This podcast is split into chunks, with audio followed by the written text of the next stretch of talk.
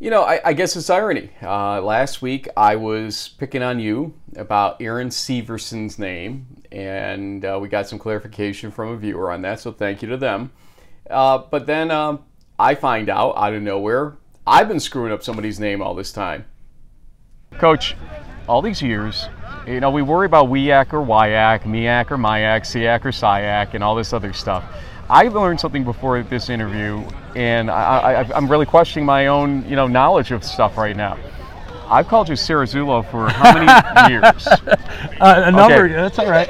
What is somebody told me, Brian McGoffin, your SID, literally stopped me and said, "Look, it's Sara Zullo." Yeah. Sara Solo. Yeah.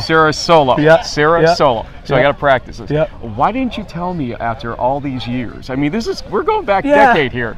I just figured, whatever. I get a lot of mispronunciations, and hey, I'm just happy to be on camera every now and then, you know. So I figured out. So if JB messes up your name like he does Aaron Severson or Syverson, wherever his name is, St. John's, are you going to be okay with him, or are you going to be more upset with him? Perfectly fine. Anytime we get to talk about the brotherhood, you know, with D3 football, that's awesome. So, is it Roach or Rouch? The Roach. That is Roach. It's Roach. That's okay, Roach. To be clear, I just want to make sure on that one at least. Yeah. Well, thank you, sir. I'm sorry for messing up your name after all these years. No problem.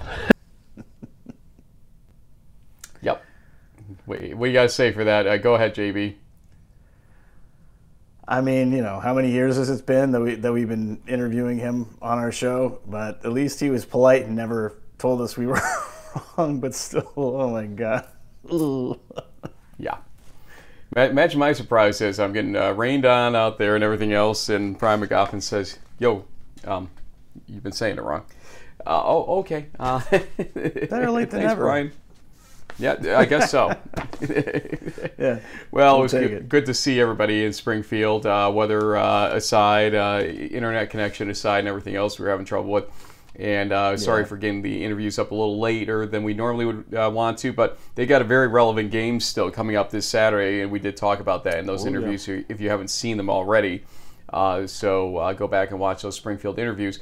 But JB, you know, there was not the full separation yet on that Saturday of games. You can see we had what we call separation Saturday, but not everybody necessarily is separated yet. We have updated those numbers, updated the list of teams, and there's still some conferences with some wide open races coming up here. So, you know, let's get to them. Let's tell folks what happened, how we got here in Week 8's Crunch Time episode of Season 16 of In the Huddle.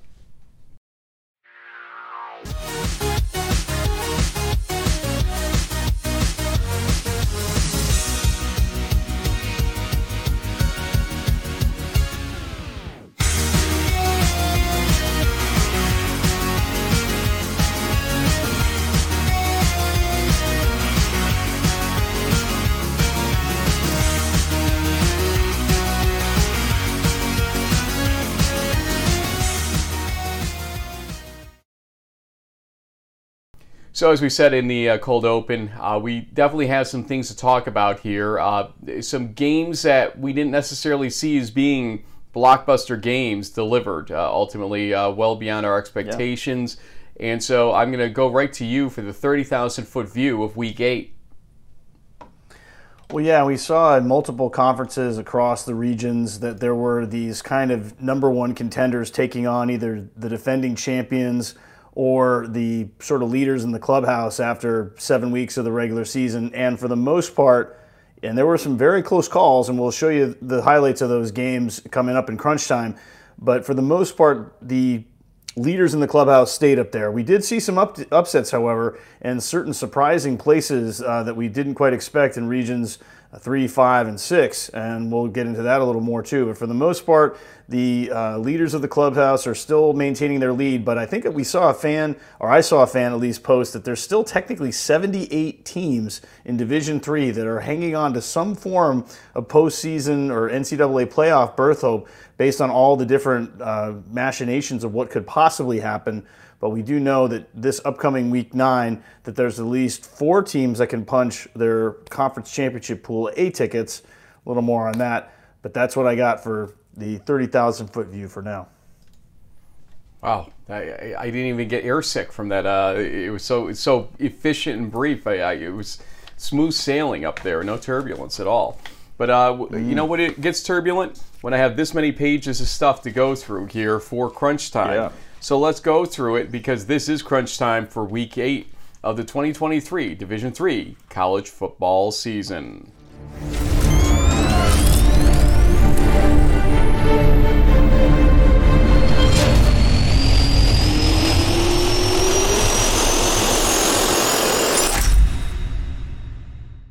Again, we go in depth for some games, we go express for others. We're going to keep this up for a little bit, and so let's start in depth in the game I attended, Salve Regina at Springfield. In the first quarter, 4 minutes into the game, Jacob Sylvester gets a 21-yard touchdown run to make it 7-0 for the Pride.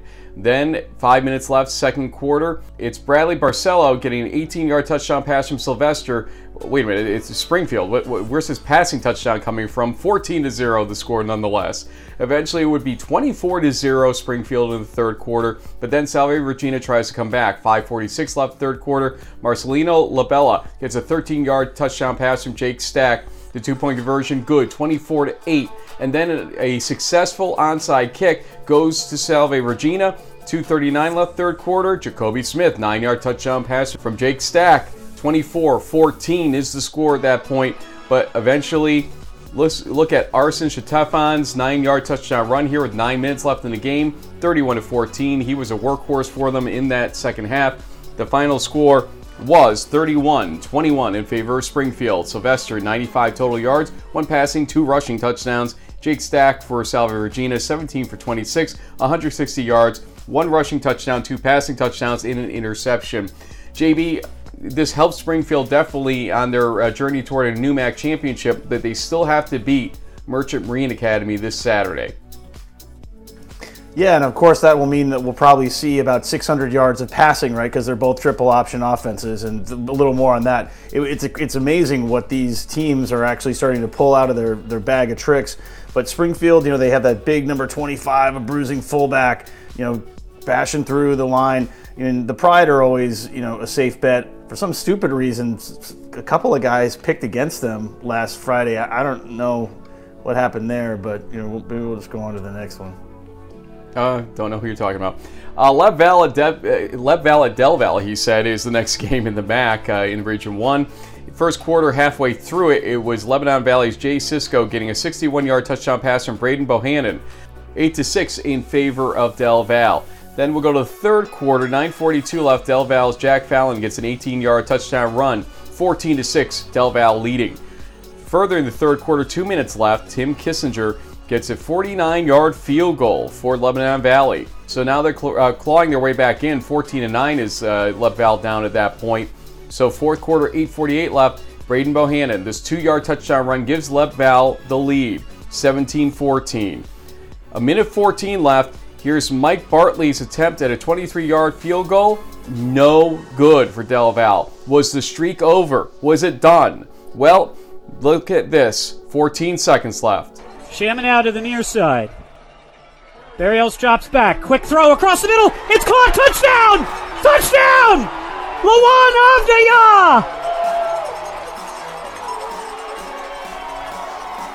Avdija! The streak is alive! Thanks to Gordon Mann for that call. Touchdown Del Valle. And then you'll see here on the attempt by Leb Valle to come back here, the Tanner Lewis pass complete, but it's ultimately lateral to no avail. Del Valle wins. My goodness, what a game there. 21-17. Louis Barrios the fourth, our guest on Friday, 192 total yards, 1 passing touchdown with 14 seconds left. That's the 50th consecutive MAC win for Del Valle. JB, wow. We both thought, I think, that they were toast at that late portion of the game when that field goal was no good, but they found a way to win. Yeah, and that's what I think has made me a big fan of Louis Barrios and Del Valle. They may not have had the powerful defensive performances like we've seen in prior years, but they did just enough here to hang on to the win.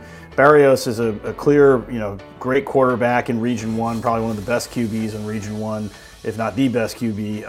And he just found ways to get his team in a position to win the ball game, made the play that he had to make. And gosh, I'm just relieved that, you know, there wasn't some in the huddle curse that was, you know, bogging him down. He overcame that. And once again, it looks like the Aggies are on their way to another MAC championship, but the Mustangs of Stevenson may have something to say about that this weekend. We'll see. Absolutely. Let's go Express for the last games of Region 1. Husson at Western New England. Score was 3-0 Western New England until 3.5 minutes into the fourth quarter when Husson would tie it. But later in the fourth quarter, 2:19 left, Elijah Garnett gets a 2-yard touchdown run. The score at that point was 9-3, Husson leading. But 1:05 left fourth quarter, DeAndre Harris, a 9-yard touchdown pass for Western New England. That was from Conrad Swanson, 10-9. There was still a chance, though, for Husson. This 49-yard Kason Markovich field goal attempt, no good. Western New England hangs on, 10-9. Conrad Swanson, 8 for 14, 106 yards, 1 passing touchdown. Elijah Garnett, 22 rushes, 72 yards, 1 rushing touchdown. Then it's WPI at USMMA, Merchant Marine. And folks, instead of me talking, we're going to do something we've done before, but with a different name now. We're going to do the Tolson Tally in favor of Mr. Tolson Smith. Should call for clear skies for the remainder of the day. Alota throws on first down. Smith with the catch and Moore down the sideline. A foot race and he beats the ball. Tolson Smith with a touchdown for Merchant Marine. Leading WPI 9-7. Alota will throw. Again with a streaking Smith down the left sideline. Tolson Smith has his second touchdown catch of the quarter. This time 65 yards on the touchdown. And Smith lining up on the right this time. Alota looks to him, throws, caught, Smith in the WPI territory and then some. Still on his feet, Tolson Smith inside the 10, diving into the end zone for a touchdown! Tolson Smith from 61 yards, and he has just broken his own school record.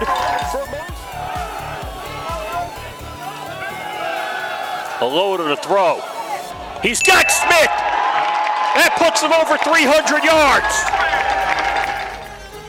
14 catches, 324 yards. My goodness, Tolson Smith with a record-breaking day for Merchant Marine Academy.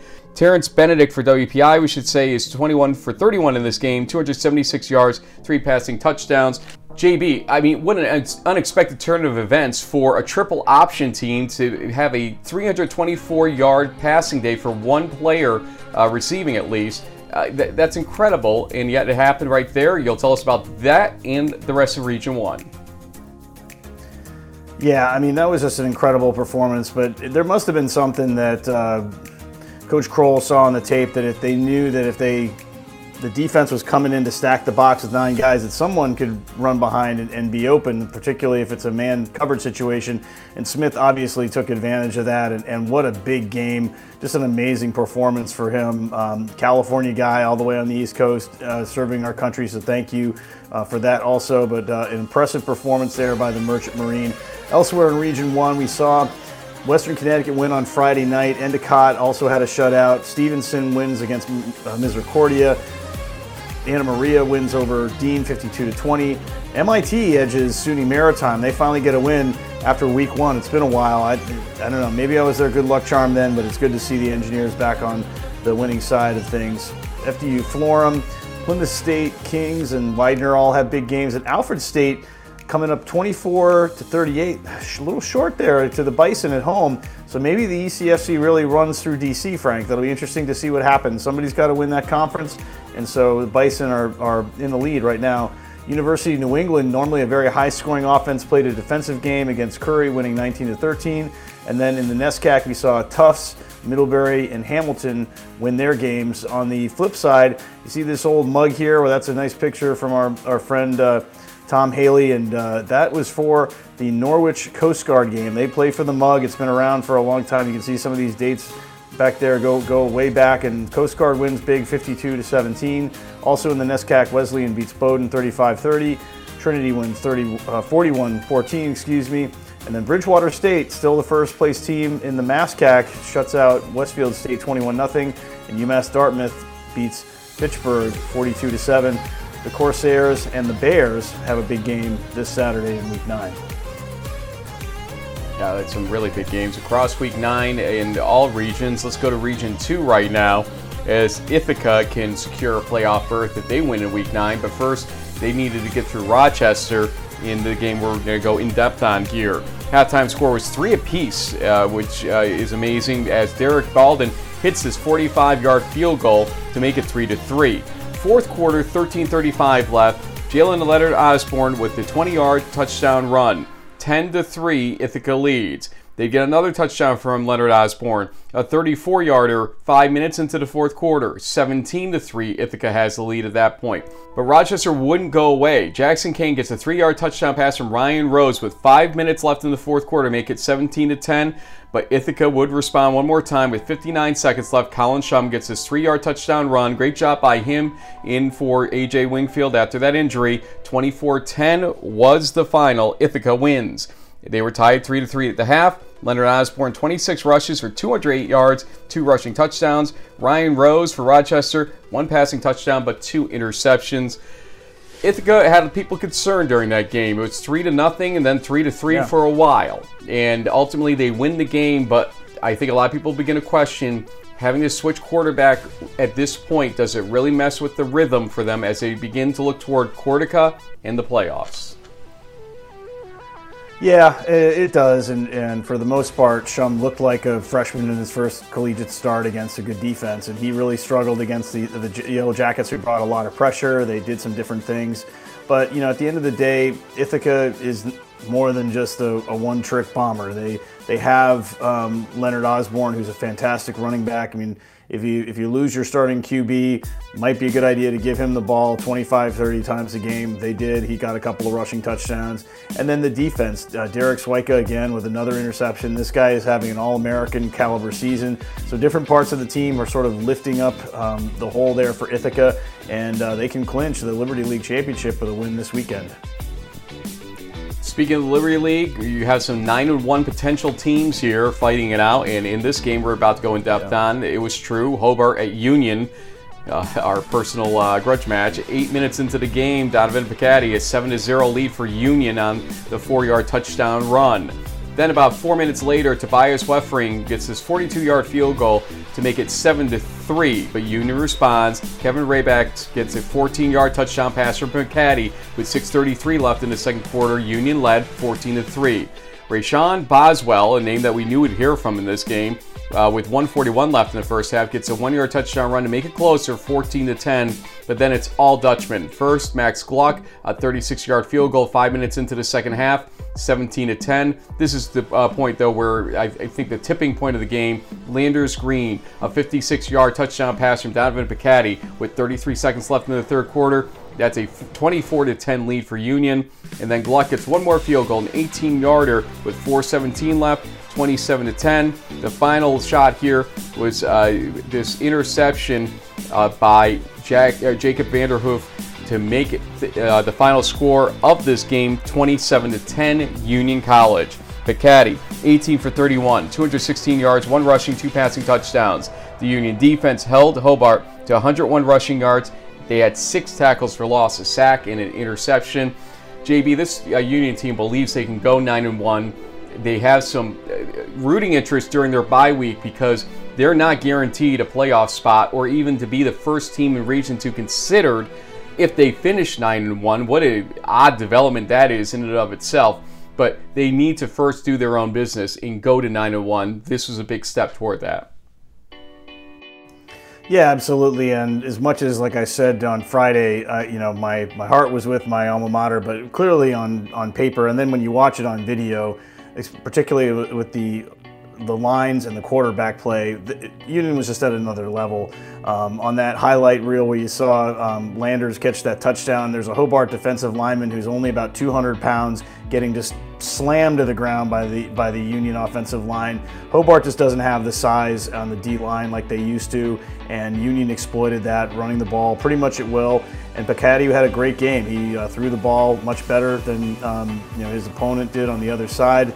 The numbers spoke for themselves, and you have to credit the Dutchman, Chargers, whatever we're calling them these days, on a big win. Unfortunately, it does seem like because the Liberty League got left out of the musical chairs conference matchup situation, that their scheduling may hurt them when it comes to Pool C. We'll have to wait and find out. Let's go Express for the rest of Region 2. Montclair at William Patterson. 58 seconds left first half. Patterson's Taz Burton gets the 70-yard touchdown pass from Christopher Leinberg. 7 apiece at that point. Then you'll see this interception by Nasir Alston. And so that sets things up here for Patterson with 9:22 left in the fourth quarter.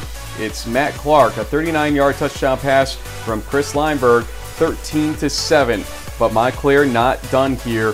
As 2:35 left, Abilene Mendez, a 28-yard touchdown run, makes it 14-13.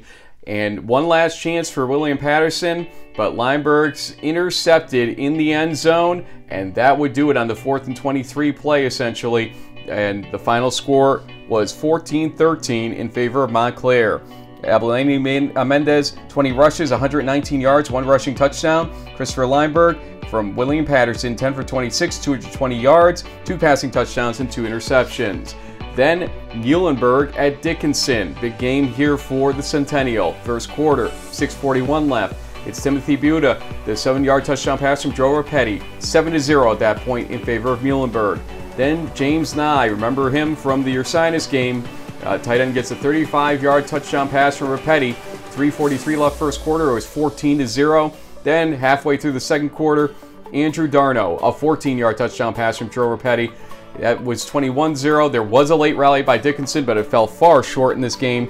42-21, Muhlenberg. Rapetti, 297 total yards, 1 rushing, 4 passing touchdowns. And Bobby Markey, 4 receptions, 79 yards, 2 receiving touchdowns for Dickinson. Finally, in Region 2, Washington Jefferson at Carnegie Mellon. First quarter, 6:38 left. It's Willem Buma, a 1-yard touchdown run, making it 6-0 in favor of Carnegie Mellon. Buma will be heard from again here. 4:18 left in the first quarter, a 55-yard touchdown run, 12-0 at that point in favor of Carnegie Mellon. Then, just 14 seconds later, Jacob McCosco gets a 67-yard touchdown pass from Jacob Pugh. 12-7 now is the score in favor of Carnegie Mellon, but we're going to fast forward here toward the end of the first half, 2:42 left. It's Willem Boma, again, a 70-yard touchdown run to make it 32-7 in favor of Carnegie Mellon. It was all Tartans, 35-14. Boma, 19 rushes, 149 yards, 5 rushing touchdowns. Jacob Pugh for W&J, 17 for 36, 315 yards, 2 passing touchdowns, but 3 interceptions. JB, another conference that could produce a 9-1 team in Region 2, but you got to think that the Liberty League, because they're playing out of conference games, would have the edge if they have a 9-1 team versus the pack right now, even if it's Carnegie Mellon, because they're going to be at a strength of schedule around 500 and not getting additional teams that are regionally ranked into the schedule mix there. Yeah, but they also played North Central great last season, and they barely miss winning the pack this year. Maybe they're, the human element of the committee is what we can't really predict, and there could be someone that says, Carnegie Mellon is a name that we know, they performed in the playoffs, and so we'll give them a shot over a different 9-1 team that they may have not seen in the playoffs in the last couple of years. It will be interesting because the criteria certainly will weigh against them, but we'll have to wait and see how it shakes out. Otherwise, Hopkins, Susquehanna, Cortland, and Grove City, the 4 teams that are at the top of the Centennial, Landmark, Empire 8, and Pack, all won their games pretty convincingly. Utica actually got a shutout for the first time, I think, since 2014 or something like that. I think I saw on Twitter a 28-0 win over Alfred. RPI wins 37-7 against St. Lawrence. But really the big story, I think, on Saturday, Frank, and that's why I highlighted it here, let's look at Salisbury taking down Rowan, 35-20. It's the 200th career win for Coach Wood, a huge milestone for him, and congratulations to Coach Wood and the whole Seagull program. That's really impressive stuff. Elsewhere, we saw Moravian beat Juniata. We saw Lyco beat Keystone. Brockport is continuing to plow through opponents. I think they held Morrisville State to only 45 total yards, Frank. What they're doing on offense and defense is really impressive. I cannot wait until they play Cortland. That's going to be a great game. Franklin and Marshall beats McDaniel 27-17. Christopher Newport stays in the lead in the NJAC with a 34-10 win over Kane. TC&J beats Gettysburg in an NJAC Centennial Cross game there. We got Case Western staying also with only one loss in the pack. That's going to be interesting to keep an eye on for ECAC, potentially another 9-1 situation. We'll have to wait and see. Buffalo State wins big 44-12 over new program Hilbert. Geneva wins 45-20, and Westminster, Pennsylvania wins 27-17 over Allegheny in the night game of the pack. Well, one of the night. Congratulations, Coach Wood. I share in those kudos. He's a classy coach, and appreciate his contributions to Division III all these years. Let's go Region 3 in depth with Washington and Lee at Hampton-Sydney. 4 minutes into the game, Mason Cunningham gets a 24-yard touchdown pass from Andrew Puccinelli to make it 7-0 Hampton-Sydney. They'd extend that lead, 6 minutes left first quarter, as Braden Bowling gets a 43-yard touchdown pass from Puccinelli to make it 14-0. Washington Lee would be heard from in the second quarter, 9 minutes left. Steven Murin gets a 42-yard touchdown run to make it 14-7 in favor of Hampton-Sydney still. Then a field goal 5 minutes into the third quarter made it 17-7 Hampton-Sydney. Third quarter, 3:32 left. W&L's Jacob Romero, a 44-yard touchdown run, narrows that distance to 17-14. 5 minutes left fourth quarter, though. It's Steven Murin getting another touchdown, this time a 24-yard run. 21-17, W&L has taken the lead. Hampton-Sydney would get two more possessions to try to retake the lead. The first ended in a punt. The second started with 2:02 left. And here's a 4th and 20 play from the Hampton-Sydney 31-yard line. Puccinelli incomplete, and that would do it. Washington and Lee beats Hampton-Sydney 21-17. They trailed 14-7 at the half. Steven Murin, 130 total yards, 2 rushing touchdowns. Puccinelli, 2 passing touchdowns in the game. The question of questions in the ODAC is, can W&L take down Randolph-Macon? In games like these, the way they've been playing, they've got to start hotter than this, but they do have the ability to take down some big teams this season, it feels like. Yeah, absolutely, and this was another game that we were really keeping an eye on, and we're curious to see how it shook out. But, ultimately, I think, it's the playmaking ability of Murin that helped the Generals, get by here, the couple of rushing touchdowns. He may not have had a ton of passing yards, but he makes enough plays to get the job done. Puccinelli for Hampton-Sydney, no slouch either, but the Tigers have just been, little pun intended, bit here and there with some of these close losses this season, but they're always in the fight till the very end. Let's go Express for the rest of Region 3. Howard Payne at McMurray. Halftime score was 21-14 McMurray, and later they were up 31-14. Fourth quarter, 10-14 left. Howard Payne's Samaj Brown, a 38-yard touchdown pass from Landon McKinney, made it 31-21, but McMurray would brush them back. 7 minutes left fourth quarter. Brett Kindle for McMurray would get a 26-yard touchdown pass from Jess Hull to make it 38-21 in favor of McMurray. And then 6:17 left in the fourth quarter. Carmelis Card, a 13-yard touchdown pass from Drew Hagler. 45-21 was the score at that point, and the final score of the game was that 45-21 score. Jess Hull with the 22-for-30 day, 238 yards, 3 passing touchdowns. McKinney for Howard Payne, 31-for-50, 344 yards, 3 passing touchdowns, and an interception, and what has to be termed an upset in the ASC. Let's go to the SAA for a bit here as Trinity took on Southwestern. Second quarter, 11:01 left. Caleb Crawford gets a 40-yard touchdown pass from Tucker Horn to give Trinity a 19-0 lead. I want to highlight this play. 7:34 left in the second quarter. Caleb Harmel, a 52-yard touchdown run on the punt fake, 26-0. He told me they didn't give him oxygen because he had to go back out for defense right away, unfortunately, when I pinged him early in the week. It's 6:52 left in the third quarter. Ryan Muirfield, a 22-yard touchdown pass from Tucker Horn, 36-7 at that point in favor of Trinity. The final score, 57-7 over Southwestern. Tucker Horn, 23-for-30, 342 yards, 4 passing touchdowns. Caleb Harmel, running back slash linebacker, you call him here. A one rushing touchdown for 52 yards, 3 tackles, and a tackle and a half for loss. We will stay in the SAA as Barry took on Sewanee. First quarter, 11:15 left. Barry's Colby Sykes gets a 19-yard touchdown run, making it 6-0. Barry. 7:08 left first quarter. Brandon Cade, a 3-yard touchdown run, 14-0 in favor of Barry at that point. Keeps going. First quarter, 4:12 left. Colby Sykes again, a 5-yard touchdown run, 20-0. Barry led. Then second quarter, Brandon Cade, a 68-yard touchdown run, 26-7 in favor of Barry, and that would be far from the final score, as it was 61-23 over Sewanee. Brandon Cade and Colby Sykes combined for 23 rushes, 406 yards, and 7 rushing touchdowns. Dyer Barnes from Sewanee, 2 receiving touchdowns in the game.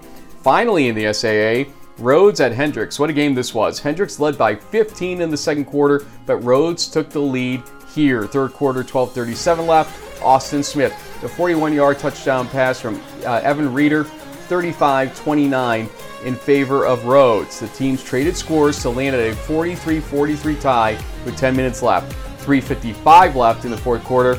Jason Sullivan for Hendricks gets a 23-yard touchdown pass from Josh Hayes. 50-43, Hendricks led.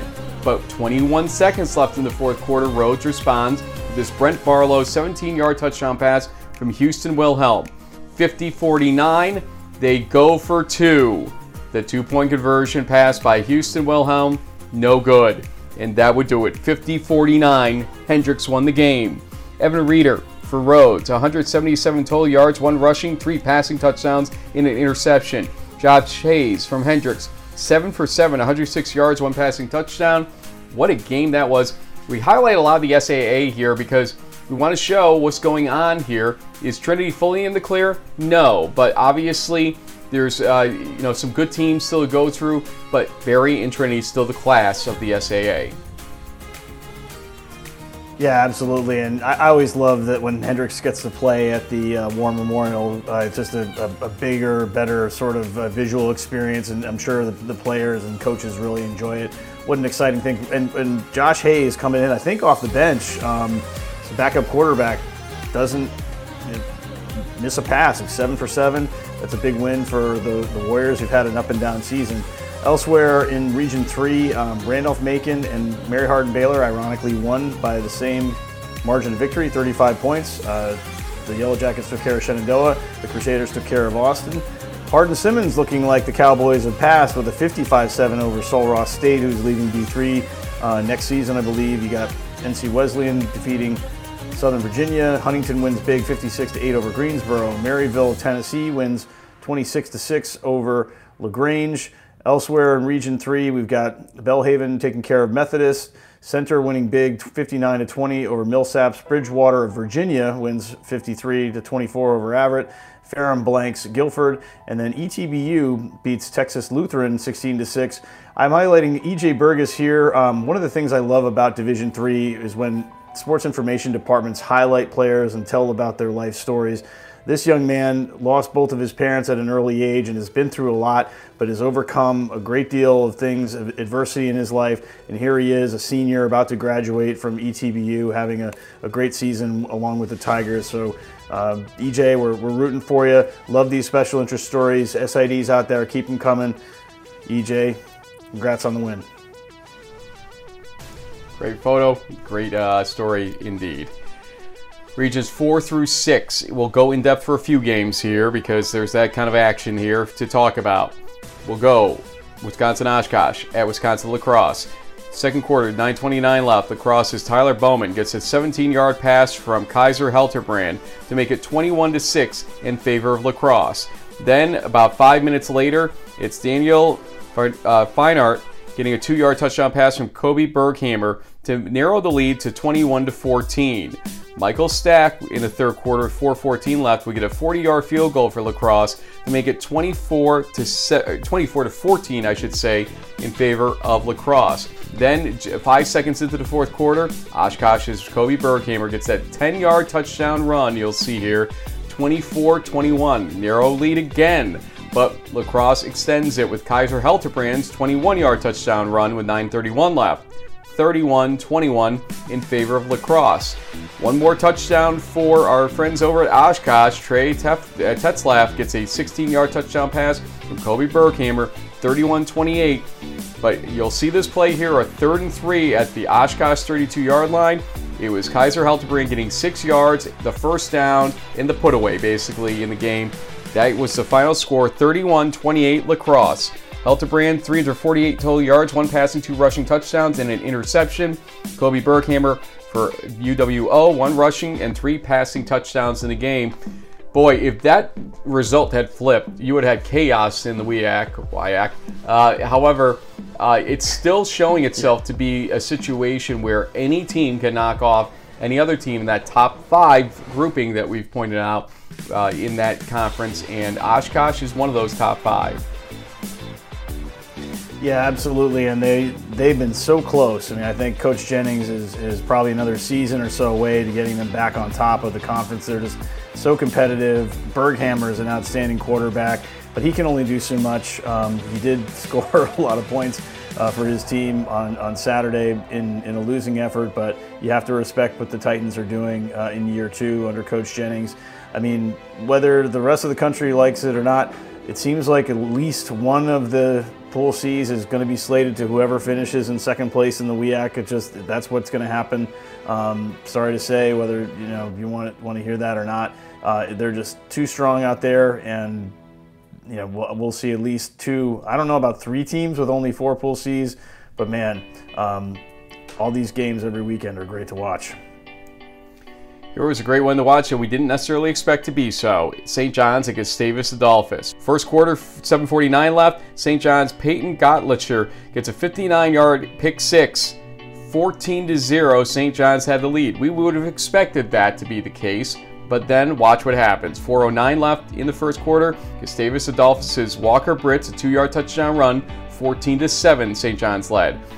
Gustavus would kick a field goal, 14-10, but St. John's here, 2nd quarter, 6:52 left, had Aaron Severson find Troy Fedema for a 30-yard touchdown pass and a 21-10 lead. Gustavus Adolphus was not done, though, in the first half, as Matthew Carrion hits a 7-yard pass from George Sandvin, 21-17 with 2:29 left in the first half. Then to end the half, 5 receivers going deep and 4, they're blitzing everybody. Cundy picks up a block there, forces Sandvin. He's going to chuck it to the end zone, and it's going to be Klein Schmidt. Touchdown! Klein Schmidt makes the catch in the end zone, 43 yards. Gustavus Adolphus' Caden Kleinschmidt gets a 43-yard touchdown pass from George Sandvin to take the lead at halftime, 24-21 Gustavus Adolphus. What a turnaround in that half. 3rd quarter, 3.5 minutes into it, George Sandvin, a 1-yard touchdown run, extends their lead to 10 points, 31-21. 10:31 left, St. John's would respond. Nick Van Erp, a 45-yard touchdown pass from Severson, 31-28.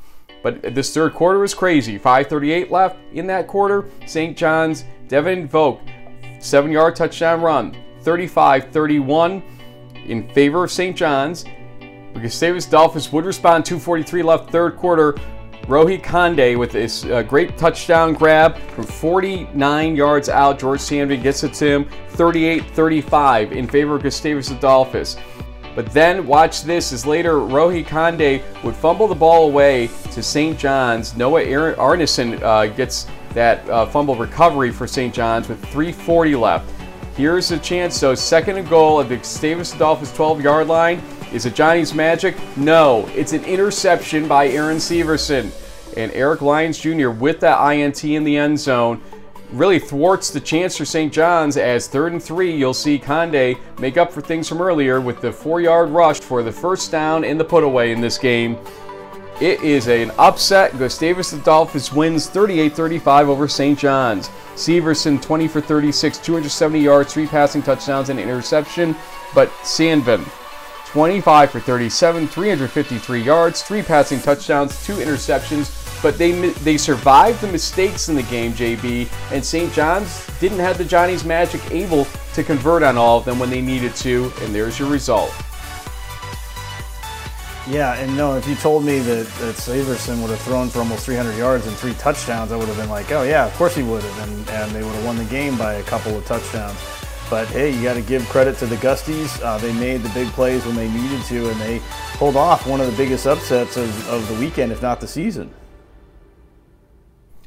Indeed, and we'll have to watch how that plays out. I mean, you've got many horses in that race now because of what happens, and you got to question whether or not St. John's can win out themselves right now because they're just so inconsistent this season. My goodness. Well, finally in depth in Regions 4 through 6, we'll go to Region 4, DePaul at Wittenberg. Second quarter, 2:09 left, and Jordan Stipe, a 65-yard pick six, makes it a 24-14 game in favor of Wittenberg. The lead would grow to 27-14 with a field goal. We'll go to the fourth quarter, 2 minutes into it. DePaul's Robbie Ballantyne gets a 34-yard touchdown pass from Nathan McCahill. 27-21 is the lead at that point. It's shrinking, but Wittenberg bounces back. 9:36 left, fourth quarter. Tyler Max, a 66-yard touchdown pass from Max Milton. 35-21, Wittenberg leading, but here comes DePaul. 6:34 left, fourth quarter. Gabe Quigley gets a 3-yard touchdown run, 35-28. They get one more chance. 1:41 left, fourth quarter. Nathan McCahill, a 2-yard touchdown run, 35 apiece. We are going to overtime in this game. Wittenberg got the ball first. They do not opt for the field goal on a 4th and 12 play from the 27. Max Milton is incomplete to Dean Tate. That would give DePaul the chance here to win the game outright with any points. First and goal from the 2, and it's Caden Whitehead with a 2-yard touchdown run. The walk-off in overtime. That would make the final score 41-35 in favor of DePaul. Wittenberg led 27-14 to start the fourth quarter. Nathan McCahill, 354 total yards for DePaul, 1 rushing, 2 passing touchdowns, and 2 interceptions. DePaul surviving in that NCAC race, and you know it is a very tough conference this season to predict, but DePaul is somehow finding its way to possibly a championship. They still have some work to do though. Yeah, once again with the puns here, they are scratching and clawing their way, these Tigers, all the way to the top of the NCAC, but they still have some big games, including that rivalry at the week 11 against Wabash and the Mon and Bell game, so not over yet, but the Tigers are looking like they could repeat here. Let's go Express for the final games in Regions 4 through 6. First, Milliken at Elmhurst. We'll go to the fourth quarter in this game, 13:01 left. Elmhurst, Jacob Cockrell gets a 64-yard touchdown pass from Andre Acosta to make it 21-19 in favor of Milliken. Elmhurst, though, 3:41 left, fourth quarter, has Aiden Pollock getting a 4-yard touchdown run. They take the lead, 27-21, Elmhurst would, but Milliken would respond. 1:16 left, fourth quarter. Matthew Salazar, a 6-yard touchdown run, makes it 27 apiece. Well, here's the extra point, obviously, or not. And the kick's blocked. It's on the ground, still loose, now picked up by Talon West. West with a blocker in front of him. Sprinting up the near sideline, West into the end zone! The ultimate reversal for Elmhurst. They block the PAT and return it for 2 points. Elmhurst, Talon West runs it back 98-ish yards, whatever they'll mark it as, for the defensive 2-point conversion. 29-27, Elmhurst takes the lead and wins the game. My goodness, what a way to end a game. It's Talon West from Elmhurst with that. They officially said 90-yard 2-point PAT return with 1:16 left. That's the highlight. I mean, that's all you need to focus on really in that game. We'll talk a little bit more about that later. Yeah. Redlands at Claremont Mud Scripps to end things here in Express. End of the first quarter was 10 apiece. Second quarter, 11:32 left. Claremont Mud Scripps, Justin Edwards of the 1-yard touchdown run made it 17-10 CMS. Then in second quarter, 2:22 left, CMS's Bryce DeJardin gets a 35-yard touchdown pass from Walter Kalenka, 24-10. Then third quarter, the scoring would continue for CMS. 8:28 left, Justin Edwards, a 13-yard touchdown run, a 31-10 lead. CMS wins against Redlands, 31-17.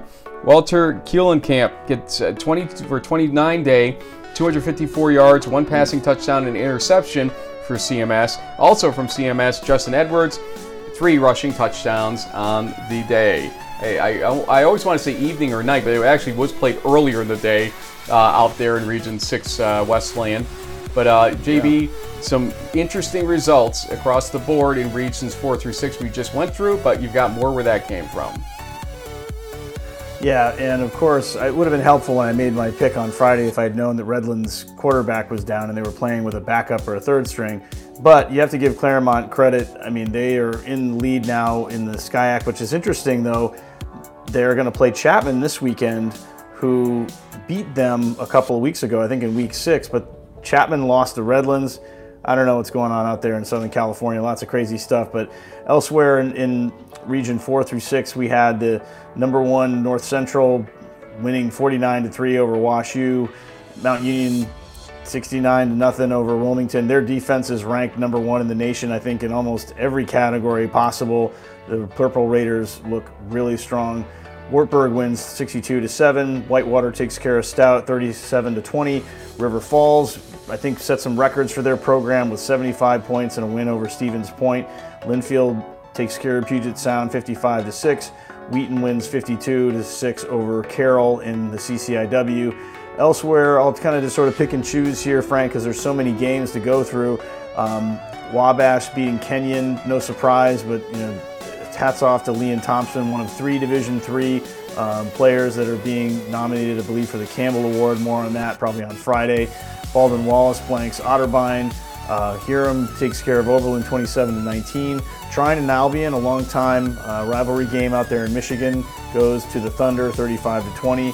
Elsewhere, we see Bluffton taking care of Manchester 50-12. Defiance wins 36-6. And then over here, we've got one of the biggest upsets of the weekend that we don't really talk about that often, but Ripon, which is a team I think is only 3-4, takes down an undefeated Lake Forest. Hard to understand what happened there, other than they just played some great defense, and the Foresters just had a rough day. They fall out of the ranks of unbeaten. I think we're down to 14 teams now. Big surprise there. And then we also saw at the top of this list, St. Norbert beats Concordia, Wisconsin in OT 13-7. Elsewhere, we had Knox taking care of Grinnell 14-7. Carleton still winning here 42-21. They have a big game this weekend out in Minnesota. Concordia Chicago edges Eureka 28-27. Bethel takes care of business against Hamline. We'll see the Royals in a big game in week 9, so more on that soon. Augsburg takes care of St. Olaf 56-36. Central blanks Nebraska Wesleyan 72-0. Whitworth stays unbeaten 42-20 over Pacific. We have Monmouth taking care of Beloit 59-3. Platteville beats Eau Claire 47-14. Denison with a big win over Worcester 35-31. Still hanging around in the NCAC there. Marietta takes care of Heidelberg. You know, Marietta's really had a great season, Frank. Much better than I think a lot of prognosticators, easy for me to say, would have said in the OAC to start the year. So congratulations to them on their winning ways here. Dubuque takes care of Buena Vista, 41-0. Pomona Pitzer, Pacific Lutheran, George Fox, and Chapman were the other winners in Region 6 out on the West Coast. And that is crunch time for Week 8 of the 2023 Division III college football season. JB, that was a lot of action for sure. Let's talk about your MVPs and somebody we talked about. Well, we let some other people maybe do more of the talking about him. Tolson Smith with that incredible day. The Tolson Tally stopped at 14 catches, 324 yards, and a record. Yeah, I mean, I think I'm wearing the Mariner blue for a reason, right? I mean, we had Smith having a big day. He led all receivers in the nation with his performance on Saturday. And even though there were some great stats out there, I know the quarterback for Illinois College had like 8 passing touchdowns or something like that, but had to go with our servicemen here.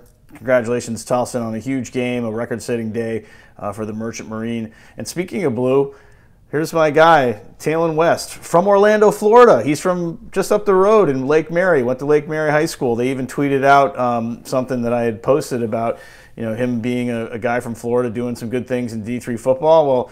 Well, Talon, awesome job. You made the play that saved the day for your team, and I know that you know, they're proud of you out there, and we all here in Orlando, Florida are proud of you too, man. So congratulations there. And last but certainly not least is Jaden Shackelford, aka Shaq, as he's called by the by the folks at Ripon, had 13 unassisted solo tackles in that shutout of Lake Forest. He was a big reason why the Red Hawks were able to take down the Foresters. Well, sir, we are tied again after I bounced back finally with a 10-1 weekend. You almost had a perfect run again. I mean, if not for that silly Springfield pick that we overanalyzed that one clearly. Apparently, yeah. I thought we sounded really smart, and we weren't again. But it's a tie, 71-23, a great week, 10-1, 8-3 for both of us. But I obviously kind of nudge you over there.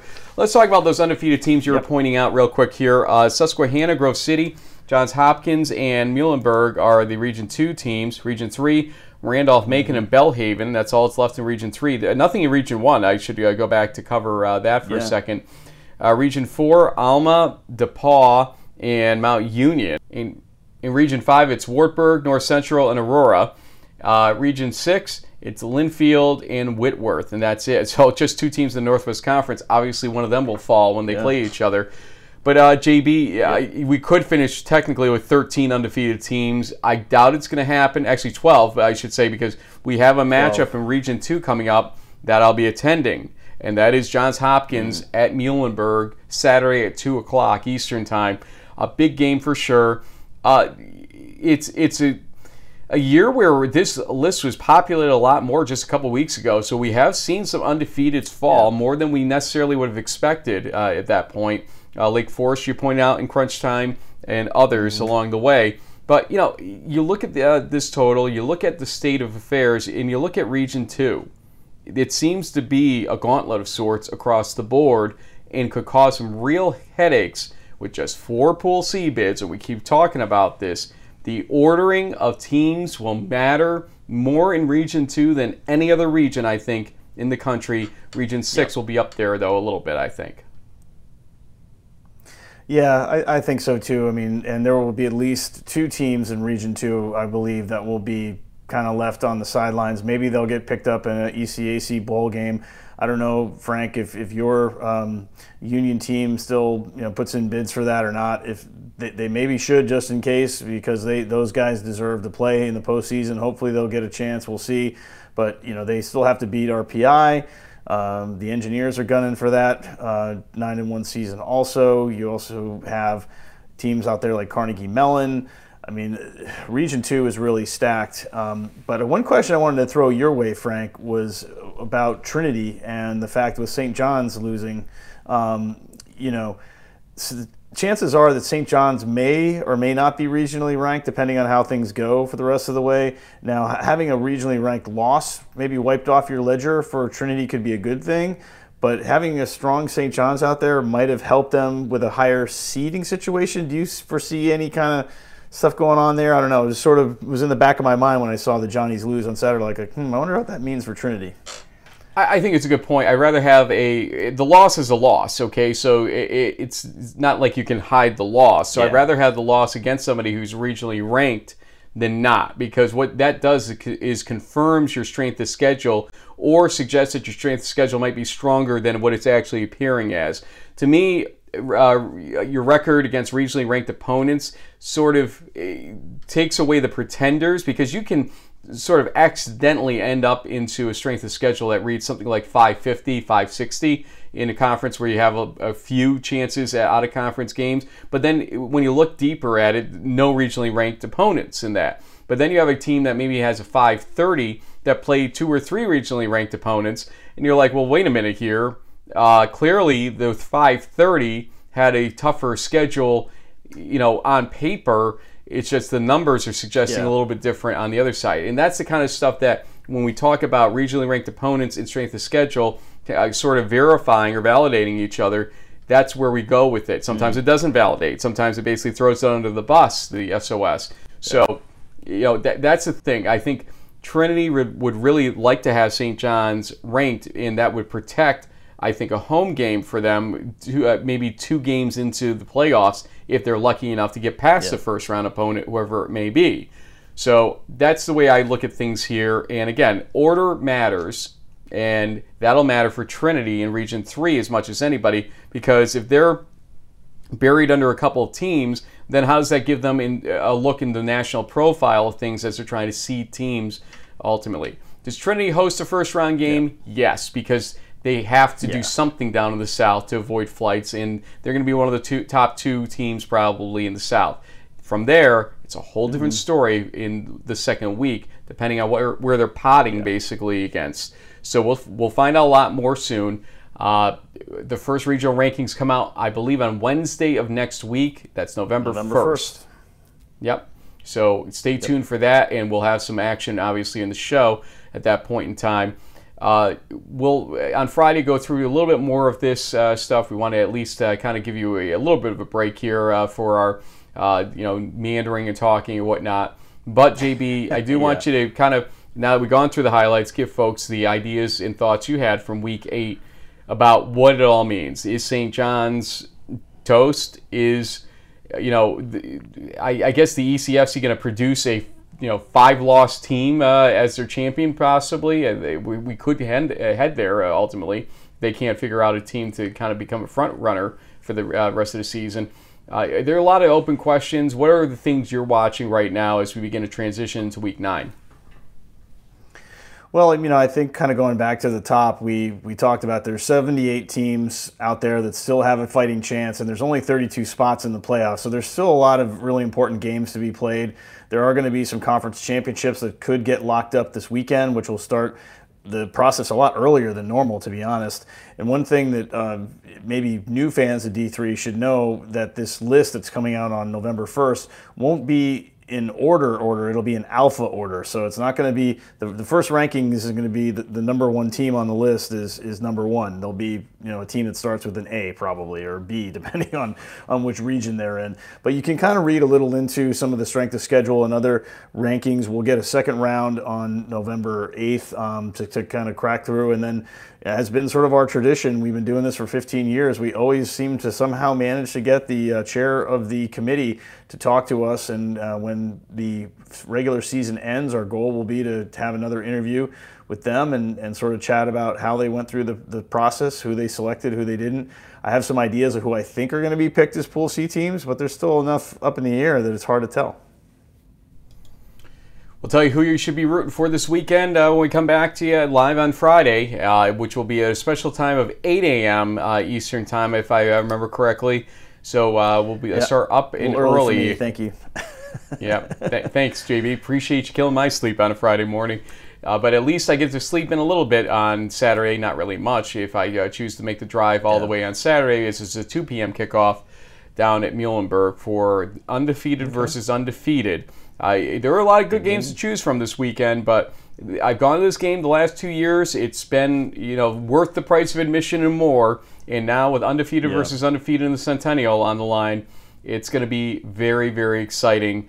Our former co-host, Nate Milne, taking on Craig Camara and his team out there in Muhlenberg. We'll find out who wins. We'll find out a lot more about that game coming up on Friday morning. Thanks for joining us. We'll see you then.